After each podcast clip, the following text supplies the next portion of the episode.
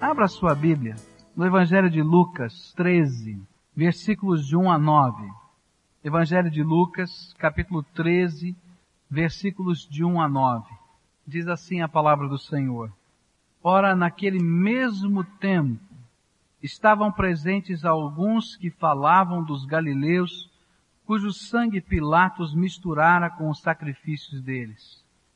Respondeu-lhe Jesus, Pensais vós que esses foram maiores pecadores do que todos os galileus por terem padecido tais coisas? Não, eu vos digo, antes se não vos arrependerdes, todos de igual modo perecereis. Ou pensais que aqueles dezoito sobre os quais caiu a torre de Siloé e os matou, foram mais culpados do que todos os outros habitantes de Jerusalém? Não, eu vos digo antes, se não vos arrependerdes, todos de igual modo perecereis. E passou a narrar esta parábola. Certo homem tinha uma figueira plantada na sua vinha, e indo procurar fruto nela, não a achou. E disse então ao viticultor, Eis que há três anos venho procurar fruto nesta figueira, e não o acho. Corta-a, para que ocupa ela ainda a terra inutilmente? E respondeu-lhe ele, Senhor, deixa este ano ainda, até que eu cave em derredor e lhe deite estrume. E se no futuro der fruto, bem, mas se não, cortá-la-ás. Vamos orar ao Senhor. Pai querido, ajuda-nos nesta hora a compreender a tua palavra. Nós desejamos ardentemente ouvir a tua voz aqui, Senhor. Na verdade, nós estamos aqui por tua causa, não há outra razão para estarmos nesse lugar, a não ser, Senhor, a tua presença. E nesta hora, Senhor, publicamente eu quero declarar a minha incompetência, Senhor, de fazer qualquer coisa. Por isso, Senhor, eu peço a unção do teu Espírito Santo não somente sobre a minha vida, Senhor, mas sobre a vida de cada um dos teus servos, sobre a vida de cada um dos teus filhos, de cada pessoa que se encontra aqui, Senhor. Que o Senhor fale ao nosso coração, que as lições de vida que o Senhor tem para nós sejam aplicadas pelo teu Espírito Santo sobre nós.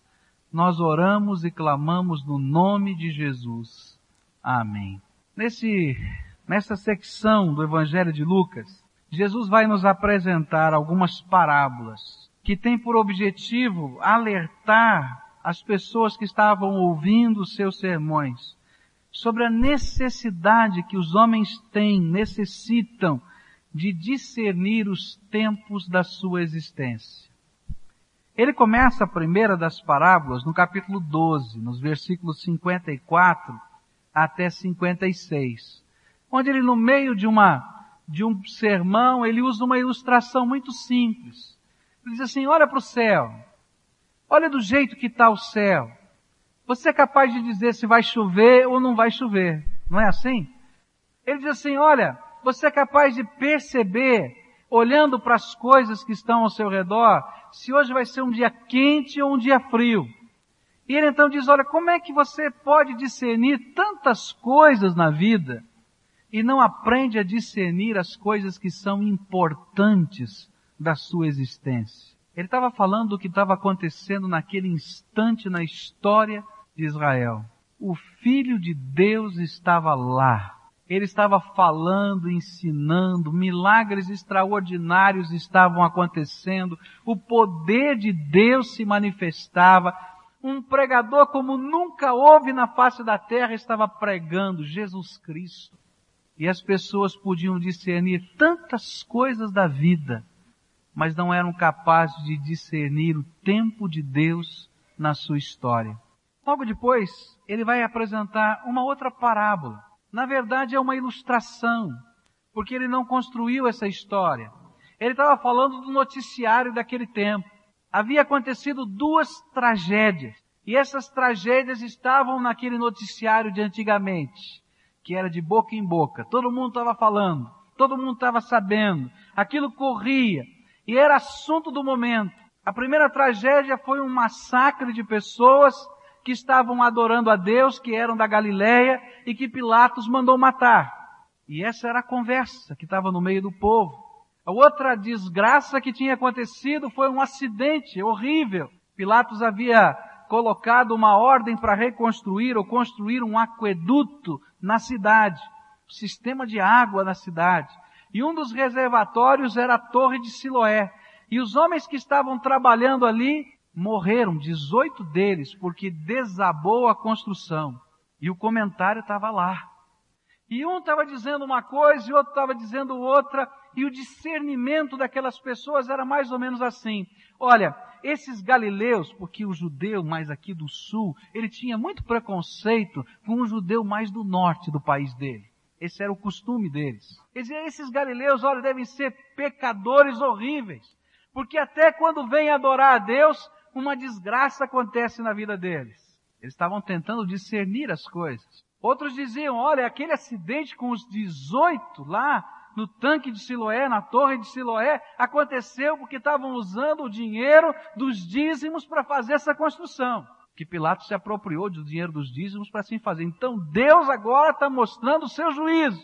E Jesus então vai dizer, olha, você consegue discernir tantas coisas da vida mas não consegue discernir o tempo de Deus para você. Ele está dizendo, olha, nenhum juízo sobre o Galileu está certo, nem o juízo sobre os 18 está correto, porque eu quero dizer uma coisa para vocês. O que Deus está mostrando nesse tempo para a nossa nação judaica é que o tempo de Deus para essa nação está se esgotando. O Filho de Deus está aqui caminhando, pregando, ensinando, falando, milagres acontecendo e vocês não estão vendo. E se não houver uma mudança de visão, um arrependimento de vida, um discernimento do tempo de Deus, aquilo que vocês estão vendo acontecer, vai acontecer com vocês. Vocês vão perecer. E aí então Jesus apresenta a terceira parábola. E essa é a parábola que eu quero me deter nessa noite, que fala sobre uma figueira plantada na vinha de Deus, sobre uma árvore que foi de uma maneira muito especial colocada no lugar mais fértil que podia existir. Os lugares na Palestina que eram reservados para o cultivo da uva, das parreiras, eram as melhores terras. E naquela região, terras produtivas não eram tão abundantes assim as, mas as melhores terras eram reservadas para esse cultivo. E Deus está falando que na melhor terra tinha sido plantada uma árvore, uma figueira. E que aquela figueira estava desfrutando de tantas coisas. Mas como aconteceu com aquele homem que olhava o tempo, mas não podia entender o tempo de Deus na sua história como estava acontecendo com o boato do povo sobre os problemas daquele tempo, que não conseguiam discernir o tempo de Deus na sua história. A parábola da figueira fala de um tempo de Deus que precisa ser discernido na nossa história. E aqui Jesus vai apresentar para a gente algumas lições, que são lições de vida. Se você quer ser feliz nesta vida, se você quer realmente ser pleno do Senhor nessa vida, você precisa aprender estas lições. A primeira lição que Jesus vai apresentar para a gente nesta ilustração da figueira plantada nesse terreno tão precioso é a, li a lição de que não reconhecer o tempo da oportunidade sempre é prejuízo. Isso vale em qualquer coisa na vida. Não reconhecer o tempo da oportunidade sempre, sempre é prejuízo. Você já viu como, como é triste para a gente perder uma oportunidade na vida? Você já perdeu alguma boa oportunidade na tua vida? E talvez hoje você com um pouquinho mais de experiência dissesse, ah, se eu tivesse lá naquele tempo de novo, eu não perderia esta oportunidade. Perder e não reconhecer o tempo da oportunidade sempre é prejuízo. E é disso que Jesus está falando aqui nessa parábola. Jesus está falando de uma grande oportunidade de Deus para um povo e para uma nação. Ele estava falando de Israel, povo de Deus. Ele estava falando dele mesmo, Filho de Deus encarnado que estava ali. Ele estava falando de todo o seu ministério, três anos. E nessa parábola vai dizer que o dono da vinha olhava durante três anos para ver se tinha algum fruto naquela figueira. E sempre a figueira foi símbolo no Velho Testamento de Israel. E está dizendo, olha, esse tempo maravilhoso de Deus, de milagres, de pregação estrondorosa do Filho de Deus, está passando por vocês. E vocês não estão reconhecendo o tempo da oportunidade de Deus na sua vida. Pior é que aquilo que aconteceu com Israel não acontece somente com ele, mas tem acontecido com tanta gente ao longo da história. Algumas pessoas não reconhecem algumas grandes oportunidades de Deus na sua vida. Não percebem o que Deus está fazendo e construindo. Eu queria dizer para você, se você nasceu num lar cristão, onde a palavra de Deus é pregada e ensinada, você não pode imaginar a grande oportunidade que Deus lhe deu. A oportunidade de, desde pequenininho, ouvir que há um Deus vivo e verdadeiro. A oportunidade de ver coisas que pessoas gostariam de ter conhecido e visto, mas nunca ouviram. Mas às vezes a gente deixa essas grandes oportunidades de Deus passarem pela nossa vida, porque a gente está procurando alguma coisa que seja maior.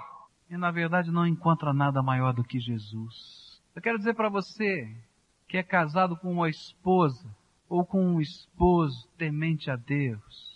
Você não pode imaginar a oportunidade que Deus tem lhe dado de colocar do teu lado um servo de Deus, uma serva de Deus, que tem orado por você. Você não pode imaginar a bênção que tem sido a sua vida ser regada pelas orações de pessoas que lhe amam, que lhe querem bem, que estão dizendo, Deus abençoa, Deus dá mais uma oportunidade, Deus mexe nas circunstâncias. Que pena é, é que às vezes essas grandes e bonitas oportunidades da graça de Deus passam pela nossa vida e a gente não é capaz de discerni-las. Às vezes a gente não pode imaginar a bênção e a oportunidade que Deus tem nos dado de estar no meio do povo de Deus, inserido na vinha do Senhor, na igreja de Jesus Cristo, sendo sustentado pelas orações, sendo sustentado pela palavra de Deus, sendo desafiado pela graça de Deus. Quantas pessoas têm que desbravar um lugar através de pregação, até debaixo de hostilidade, para ter um grupo de comunhão. E Deus colocou pessoas cheias do Espírito Santo ao redor da sua vida para que você pudesse crescer. São oportunidades de Deus que estão passando sobre nós você não pode imaginar a graça de Deus de estar plantado nessa vinha do Senhor e o Senhor está derramando sobre a sua vida dons, o Senhor está derramando sobre a sua vida graça do Espírito Santo. O Senhor está abrindo portas, colocando você diante de pessoas, diante de circunstâncias para ser bênção e produzir fruto. E às vezes a gente deixa todas essas oportunidades passarem por nós como se elas não tivessem valor, sentido ou significado. A segunda lição é que não reconhecer a incerteza de nossa vida é tolice. Se perder uma oportunidade é prejuízo. Não reconhecer a incerteza da nossa vida é tolice. Os judeus estavam dizendo, ah, esses galileus são duros de coração mesmo, por isso é que essa tragédia aconteceu com eles. Eles estavam dizendo dos seus conterrâneos, esses 18 que morreram estavam trabalhando numa obra maldita, pegando o dinheiro dos dízimos para fazer obras públicas. Por isso que aconteceu. Mas o que o Senhor está dizendo, e o que está por trás dessa história, é que ninguém tem o controle da sua vida. Você não sabe o que vai acontecer amanhã. Você não tem o controle nem daquilo que vai acontecer daqui cinco minutos. E ninguém tem esse controle. Ninguém tem o controle de nada. E é disso que esta parábola está falando. Jesus está dizendo para aqueles homens: a vida não pertence a vocês. E segundo os teus olhos, segundo os meus olhos, a vida é incerta. O que Deus está dizendo é que eu e você somos plantados na vinha dele. E que ele é o dono tanto da vinha quanto da figueira. E que ele tem autoridade e poder, independentemente de consultar você ou pedir para você qualquer coisa, de dizer, olha, pode cortar. Porque essa pessoa aqui é tão dura, mas é tão dura que todas as oportunidades possíveis para que essa mente fosse aberta, para que esse coração fosse quebrado, para que houvesse uma conversão genuína, para que o templo, meu templo, fosse o coração dele, já passaram. Corta logo. Você não é nem capaz de discernir essa conversa, nem eu. Como também não pode fazer nada se essa ordem vier do céu. Tem gente que não percebe a oportunidade de Deus para a sua vida. É prejuízo. Tem gente que não percebe o amor de Deus, a misericórdia de Deus, os apelos de Deus, as oportunidades de Deus, os chacoalhões de Deus, os chamados de Deus. Tem gente que não consegue nem ver milagre e entender que Deus está falando alguma coisa para a sua vida. Mas Deus, eu acho que deve olhar para alguns e dizer, não é possível. Apesar de não entenderem as oportunidades, não compreendem uma realidade que está diante deles todos os dias, todas as horas, todos os minutos, que a vida não é deles. E que um dia eles terão que se apresentar diante de mim, que sou o justo juiz. E vou dizer, onde está o fruto dessa figueira? E alguns não têm nada, só folhas. Ele está dizendo, onde está o fruto do arrependimento? Onde está o fruto da fé? Onde está o fruto da entrega?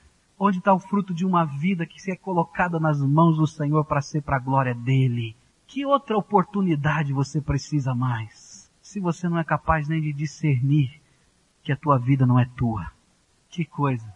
Eu fico pensando nessa parábola e fico imaginando a figueira. Está o vinhateiro e está o dono dizendo, corta! E ela não pode falar nada, não pode fazer nada. Se Deus dissesse, corta.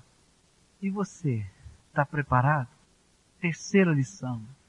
Não reconhecer o tempo da misericórdia de Deus é loucura. Olha, se a gente não reconhece o tempo da oportunidade é prejuízo. Se a gente não reconhece a incerteza da minha própria vida, é tolice, é burrice. Mas não reconhecer o tempo da misericórdia de Deus para mim é loucura, é desatino completo. E é disso que essa parábola está falando. E está falando de novo para Israel. Que coisa! O dono da vinha diz, olha, três anos, três anos que eu venho aqui procurar fruto nessa figueira. Eu não sei se você sabe, mas a figueira na Palestina, ela é capaz de produzir dez meses do ano fruto. E a ideia é que, olha, dez, só dois que não. Onde é que está o fruto? E passa um mês, e passa outro, e passa três anos. E o dono diz assim, não dá, corta. E aí vem o vinhateiro, que aqui é uma figura do Senhor Jesus Cristo, que é intercessor. E essa é a figura de todos quantos são intercessores aqui nesta igreja, estão orando pela salvação de alguém. E o vinhateiro diz, não, olha, dá a oportunidade da misericórdia. Dá mais um ano mais um só. E sabe, é a oportunidade da misericórdia. Eu quero dizer para você que um ano a mais na sua vida é um sinal da misericórdia de Deus, porque você não é dono da tua vida. Mas olha só o que esse vinhateiro diz: não, dá mais um ano, porque durante este ano eu vou cavar em volta desta figueira eu vou revolver as terras que estão segurando as suas raízes. Eu vou estercar muito bem esta figueira. Se ela der fruto, muito bem. Se não, pode cortar. E sabe qual é a figura desse tempo da misericórdia de Deus? É o tempo em que Jesus está trabalhando na vida da gente de um modo diferente. É o tempo em que o Espírito de Deus está realmente revolvendo a terra que está ao nosso redor. Há momentos na nossa vida que são os momentos da misericórdia de Deus, em que Deus passa o arado sobre o coração duro. Sabe o que é passar o arado sobre o coração duro? Teu coração está empedernido, está fechado, está travado, é terra dura, que se a gente jogar semente não tem como frutificar. Então Deus passa o arado. Pega a terra da tua segurança e chacoalha. Hum, afofa. Mexe nas bases do teu ser, nas estruturas da tua vida, nasquelas coisas que são preciosas para você, para dizer eu sou o dono da tua vida, figueira estéril. Estou afofando essa terra. Estou estercando a tua vida para ver se produz algum fruto, coração empedernido. Esse é o tempo da misericórdia de Deus, em que Deus está dizendo, olha, mais uma vez, e de uma maneira muito mais intensa, eu quero mexer com a tua vida. Uma das coisas tristes que como pastor eu tenho assistido ao longo do tempo é que existem pessoas que estão atravessando o tempo da misericórdia de Deus e não são capazes de discerni-lo. Aquele tempo em que Deus mexe nas bases, mas revela a sua presença. Aquele tempo em que a gente se sente falseado no pé, mas nunca antes a gente viu de uma maneira tão gloriosa e poderosa um Deus vivo. E esse Deus está falando, é contigo, é contigo, é contigo. Eu tenho um projeto para a tua vida. Já mexi em tudo que tem ao seu lado. E tem umas pessoas que não são capazes de discernir o tempo da misericórdia de Deus. E a Bíblia diz que esses são loucos. São loucos. Você está vivendo esse tempo onde de alguma maneira o teu chão está mexido e alguma coisa que é fora do teu controle. Deus está fazendo. Você está vivendo esse tempo que apesar de você ser como é, Deus está revelando graça, milagre e misericórdia na tua vida.